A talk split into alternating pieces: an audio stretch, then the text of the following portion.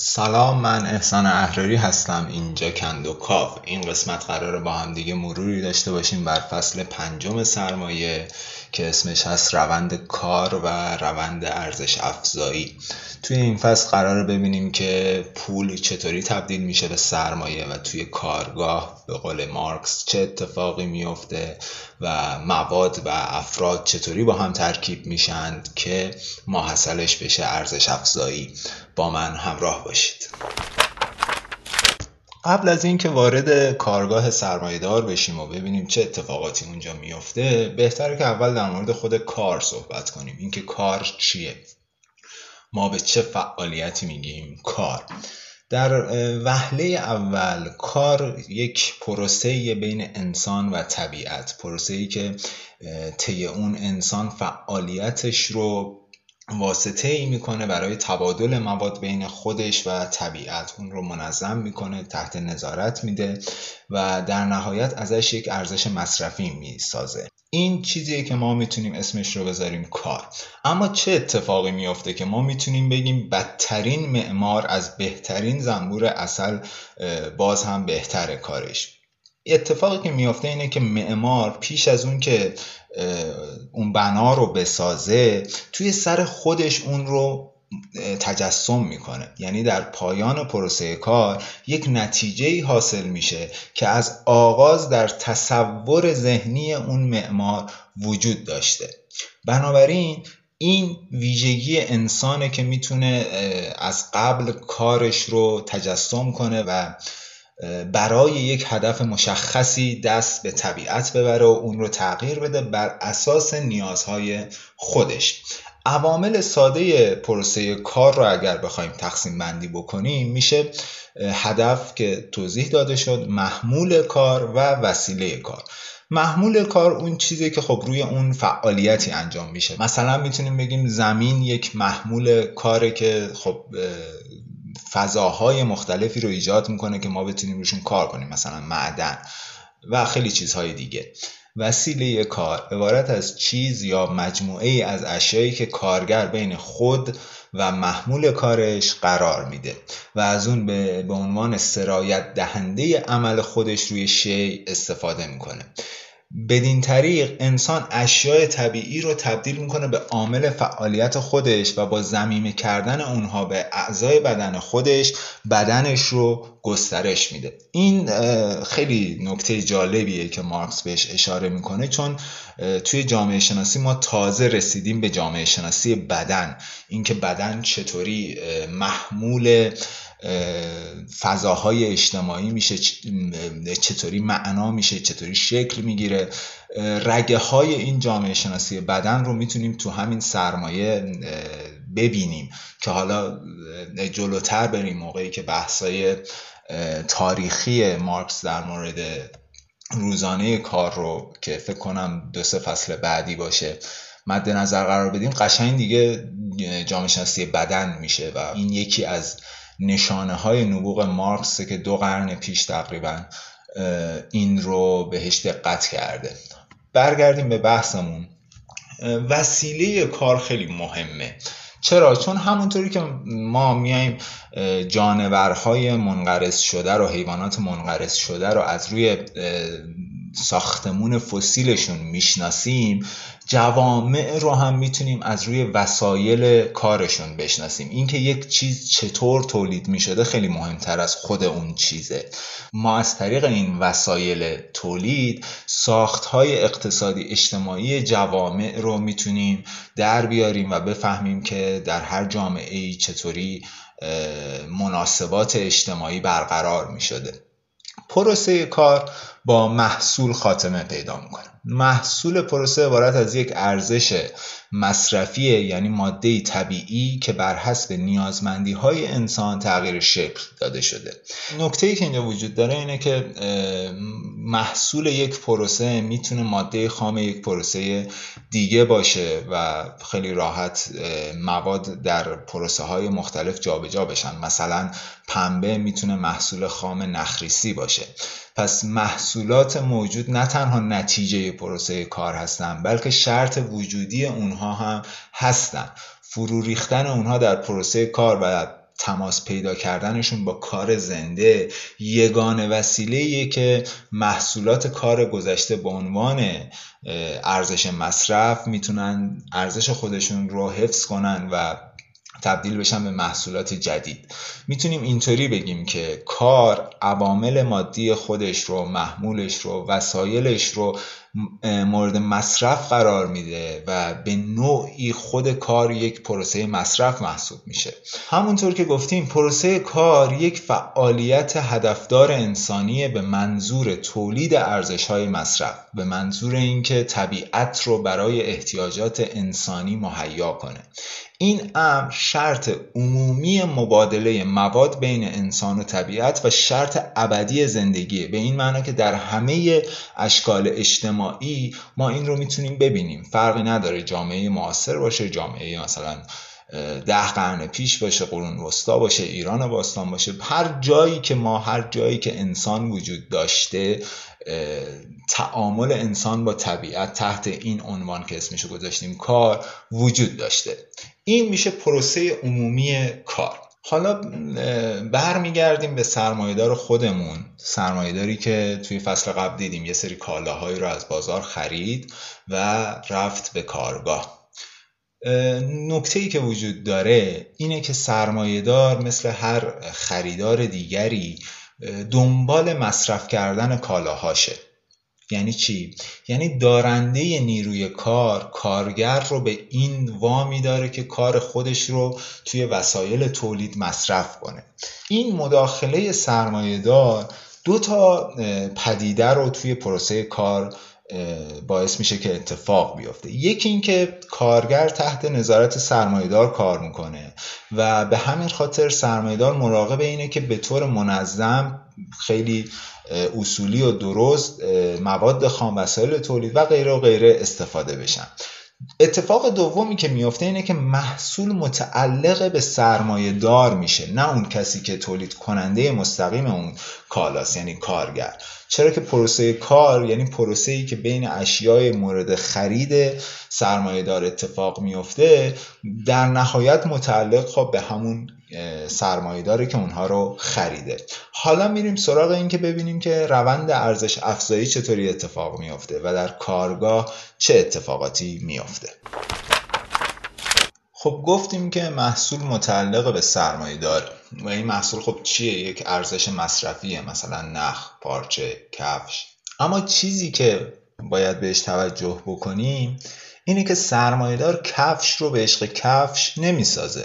به طور کلی در تولید کالایی ارزش مصرف چیزی نیست که برای خودش مورد توجه قرار بگیره. اینجا ارزش مصرف فقط تا زمانی مورد توجه هست و تولید میشه که پایه مادی و حامل ارزش مبادله باشه. برای سرمایهدار از دو جهت مسئله تعریف میشه. یکی اینکه می‌خواد ارزش مصرفی رو تولید کنه که ارزش مبادله داشته باشه. دو اینکه می‌خواد کالایی رو تولید کنه که ارزشش بالاتر از مجموع ارزش کالاهایی باشه که برای تولید اون صرف کرده. یعنی از مجموع ارزش وسایل تولید و نیروی کاری که اون پول عزیزش رو توی بازار براشون صرف کرده بیشتر باشه. اون فقط نمی‌خواد تولید ارزش مصرف بکنه بلکه کالا می‌خواد تولید کنه. منظور اون فقط ارزش مصرف نیست بلکه ارزشه و نه تنها ارزش بلکه اضافه ارزشه. نظر به اینکه کالا خودش وحدت ارزش مصرف و ارزشه که توی فصل اول در موردش صحبت کردیم پروسه تولید هم باید وحدت روند کار و روند تشکیل ارزش باشه. حالا ما می‌خوایم روند کار رو بذاریم کنار که پیشتر توضیح دادیم و در مورد روند ارزش آفرینی صحبت کنیم. ارزش یک کالا چطوری حساب می‌شد؟ همونطور که گفتیم بر حسب مقدار کاری که توی اون تجسم یافته یعنی زمان کاری که اجتماعا برای تولید اون لازمه. این می‌شد ارزش یک کالا. حالا این حکم در مورد اون محصولی که سرمایهدار هم تولید می‌کنه صادقه. فرض ما مثلا این باشه که اون محصول نخه. بیایم ببینیم در مورد نخ چه اتفاقاتی میفته برای تولید نخ خب یک ماده خامی اول نیاز هست مثل پنبه. اما لازم نیست بیایم ارزش این پنبه رو بسنجیم چون سرمایهدار میاد اون رو از بازار طبق قیمتی که داره می‌خره. مثلا 10 کیلو پنبه رو می‌خره 100 هزار تومن. کاری که برای تولید پنبه انجام شده توی این بهایی که سرمایهدار میده لحاظ میشه. حالا اون وسایل تولیدی هم که برای تولید نخ استفاده میشه مثلا دوک ها اونها رو هم فرسودگیشون رو بگیریم مثلا 20 هزار تومن. حالا ما می‌تونیم بگیم آقا 10 کیلو پنبه ای که تبدیل میشه به 10 کیلو نخ به عنوان مثال زیاد روی این عددها درگیر نباشید. ما می‌تونیم بگیم این 10 کیلو پنبه که تبدیل شده به 10 کیلو نخ معادل با 120 هزار تومن یا دو روز کاری 12 ساعته رو اگر در نظر بگیریم که هر 12 ساعت 60 هزار تومن ارزش تولید می‌کنه این 10 کیلو نخ میشه خب دو روز کاری. خب این دو روز کاری زمان کاریه که برای تولید پنبه و فرسودگی دوک ها در نظر گرفتیم. نکته ای که هست که حتما می‌دونید اما حالا میگم محض احتیاط اینه که زمان کاری که ما داریم فرض می‌گیریم زمان کار اجتماعی لازمه. یعنی مثلا این دوک ها اگر به جای اینکه آهنی باشن طلایی باشن فرقی به حال نخ نداره. ما اون زمان کار اجتماعی رو در نظر می‌گیریم. بعد از پنبه و دوک ما باید بیایم سهم ارزشی که خود ریسنده به پنبه اضافه می‌کنه رو تعیین کنیم. توی پروسه کار که قبل تر توضیح داده شد حرف اصلی بر سر فعالیت هدف داره یعنی مثلا تبدیل پنبه به نخ. اما توی پروسه ارزش آفرینی بحث فقط بر سر کمیت کاره. اینجا دیگه هیچ ربطی به کیفیت و ویژگی و محتوای کار نداره. ما فقط می‌بینیم مثلا چند ساعت کار انجام شده. این کمیت رو خب به راحتی میشه اندازه گرفت کلا توی پروسه کار همواره کار از شکل بی آرام به صورت هستی و از حالت متحرک به صورت متجسم تغییر می‌کنه. توی پایان یک ساعت حرکت ریسندگی خب یک مقدار معینی نخ تولید شده. بنابراین مقدار معینی کار مثلا یک ساعت کار توی اون پنبه مجسم میشه و تبدیل میشه به نخ. وقتی ما از ساعت کار صحبت می‌کنیم منظورمون مصرف شدن نیروی جسمانی ریسنده در مدت یک ساعته که توی این یک ساعت چه کارهایی رو انجام میده. در نتیجه می‌تونیم بگیم که محصول یعنی نخ فقط به منزله یک درجه سنج اینجا ظاهر میشه که کاری که پنبه جذب کرده رو نشون میده. مثلا می‌تونیم بگیم که حالا بنا به مشاهدات تجربی مثلا 10 کیلو پنبه توی 6 ساعت کار تبدیل میشه به 10 کیلو نخ. حالا این مقدار 600 کاره رو می‌تونیم معادل 30 هزار تومن مثلا در نظر بگیریم که قیمت روزانه کاره. بنابراین به وسیله ریسندگی ارزشی معادل 30 هزار تومن به پنبه اضافه میشه. حالا ما بیایم ارزش مجموع محصول یعنی اون 10 کیلو نخ رو حساب کنیم میشه دو نیم روز کاری که دو روزش برای پنبه و دوک بود. نیم روز کاری هم توسط ریسنده به پنبه اضافه شده و تبدیل شده به نخ. پس قیمت 10 کیلو نخ برابر میشه با 150 هزار تومن. 100 تومن پنبه 20 تومن دوک ها و 30 تومن هم ریسنده. حالا اینجا سرمایهدار احتمالا عصبانی و شاکی میشه. چرا که ارزش محصول مساوی با ارزش پیش پرداخته است. ارزشی که قبلا به کار رفته ارزشی نزاییده و هیچ اضافه ارزشی هم تولید نکرده. بنابراین پول به سرمایه تبدیل نشده. افزایش ارزش نخ هم هیچ تأثیری نداره. چون به هر حال ارزش نخ اون کاریه که توش صرف شده و خب ما اجزای مختلفش رو تقسیم بندی کردیم. به هر حال تا موقعی که اون اجزا دخیل هستن اضافه ارزشی تولید نمیشه. توی این مرحله شاید گفته بشه که آقا خود سرمایدار هم کاری کرده و باید این کار رو توی قیمت نخ ما لحاظ کنیم. مثلا نظارت کرده. یا سرمایدار می‌تونه بگه که آقا من با خدمت گرفتن کارگران گرسنه و پول دادن بهشون دارم به جامعه خدمت می‌کنم. اما خب کارگر هم در مقابل با تبدیل کردن پنبه و دوک به نخ این خدمت رو جبران کرده. در ثانی اینجا اصلا بحث بر سر خدمت نیست. بحث بر سر ارزش مبادله است. سرمایدار به کارگر سی هزار تومن داده و کارگر هم سی هزار تومن به پنبه اضافه کرده با ریسندگی خودش و اون رو تبدیل کرده به نخ. ارزش در برابر ارزش. برای اینکه ببینیم چه اتفاقی دقیقا میفته باید یکم نزدیکتر بشیم. ارزش نیروی کار رو ما به خاطر این گفتیم سی هزار تومنه چون نصف روزانه کار توی اون تجسم پیدا می‌کنه. یعنی وسایل ضروری زندگی که برای تولید نیروی کار در هر روز لازمه نصف روزانه کار میارزه. اما کار گذشته که توی این نیروی کار پنهانه همون وسایل زندگی و فلان و اینها با کار زندگی که این نیرو می‌تونه انجام بده دو تا مقدار متفاوته. اولی ارزش مبادله اون رو تعیین می‌کنه یعنی همون پولی که ما به کارگر میدیم به عنوان روزانه کار و دومی ارزش مصرف اون رو تشکیل میده یعنی کاری که کارگر در طی یک روز کامل می‌تونه انجام بده. پس ارزش نیروی کار ارزش افزایی طی پروسه کار دو مقدار مختلف هستن. در واقع فروشنده نیروی کار مانند فروشنده هر کالای دیگه ارزش مبادله کالا رو می‌گیره و ارزش مصرف اون رو منتقل می‌کنه.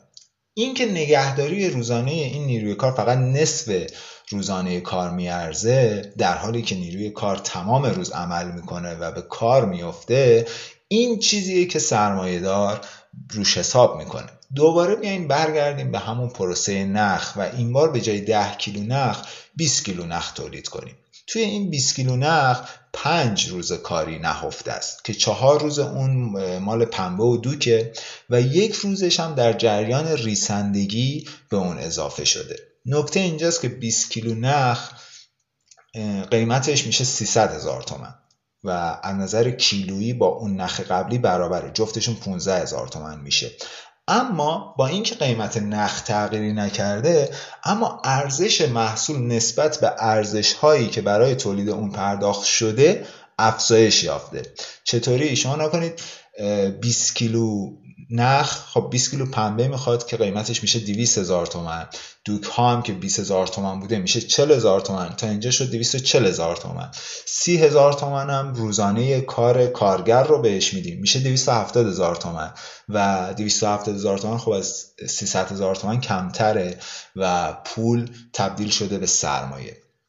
اینجا مسئله توی تمام شرایط خودش حل میشه. بدون اینکه از قانون مبادلات تخطی کنیم. معادل در برابر معادل مبادله شده. سرمایدار با عنوان خریدار همه کالاها پنبه دوک نیروی کار همه رو به ارزش خودشون خریده و بعد هم اونها رو مصرف کرده. تمام این جریان یعنی تبدیل پول به سرمایه هم در درون دوران انجام گرفته و هم در خارج از اون. حالا اگر پروسه ارزش آفرینی رو با پروسه ارزش افزایی مقایسه کنیم می‌بینیم چی؟ می‌بینیم ارزش افزایی دقیقا همون ارزش آفرینیه فقط با این تفاوت که از یک نقطه معینی فراتر میره اون نقطه معین اونجاییه که ما ارزش نیروی کار رو میدیم و حالا اون داره بیشتر از ارزش خودش داره کار می‌کنه. بیشتر از اون ارزش مبادله که دریافت کرده در ارزش مصرفش داره نمود پیدا می‌کنه. اگر پروسه ارزش آفرینی فقط تا اون نقطه امتداد پیدا کنه که ارزش نیروی کار تولید میشه. خب این یک ارزش آفرینی ساده است. اضافه ارزشی ازش تولید نمیشه. اضافه ارزش جایی تولید میشه که از این نقطه عبور پیدا می‌کنه و کارگر علاوه بر اون میزانی که پول بهش داده شده در مصرف خودش اضافه تر تولید می‌کنه.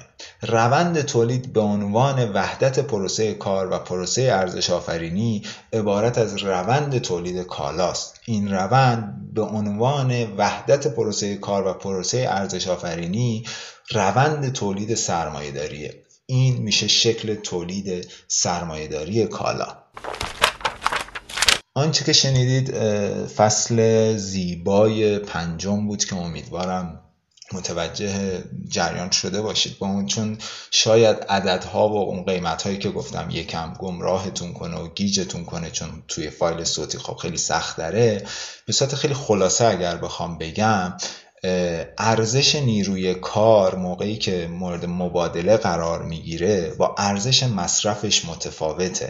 ما مثلا میگیم برای یک برای اینکه یک کارگر در یک روز بتونه کار کنه سی هزار تومن نیاز داره. ما این سی هزار تومن رو به کارگر میدیم ولی کارگر در تمام طول روز میاد در خدمت ما میشه. در خدمت ما میشه به این معنا که می‌تونه بیشتر از سی هزار تومن تولید کنه. اما از اونجایی که ما نیروی کارش رو خریدیم هرچی که تولید کنه مال ما میشه. ما منظورم خب سرمایه داره دیگه.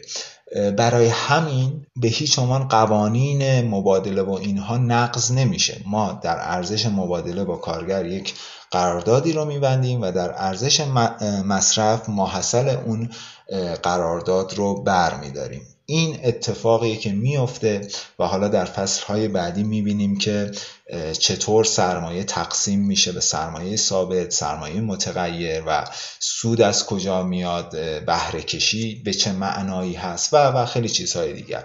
نکته ای که اینجا در پایان این فصل باید اضافه کنم اینه که مارکس یک جایی یک جمله خیلی جالبی داره تو همین فصل. موقعی که داره میگه که چه اتفاقی بر سر کارگر میفته میگه این به هیچ عنوان بیعدالتی نیست.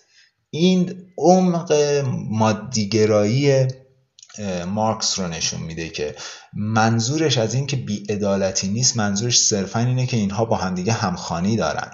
در جامعه سرمایهداری عدالت هم یک مفهوم اجتماعی میشه که باید در تناسب با اون جامعه تعریفش کرد. و از نظر سرمایهداری این کاری که در حق کارگر میشه بیعدالتی نیست. امیدوارم که خوب و خوش و خورم باشید. خدا نگهدار.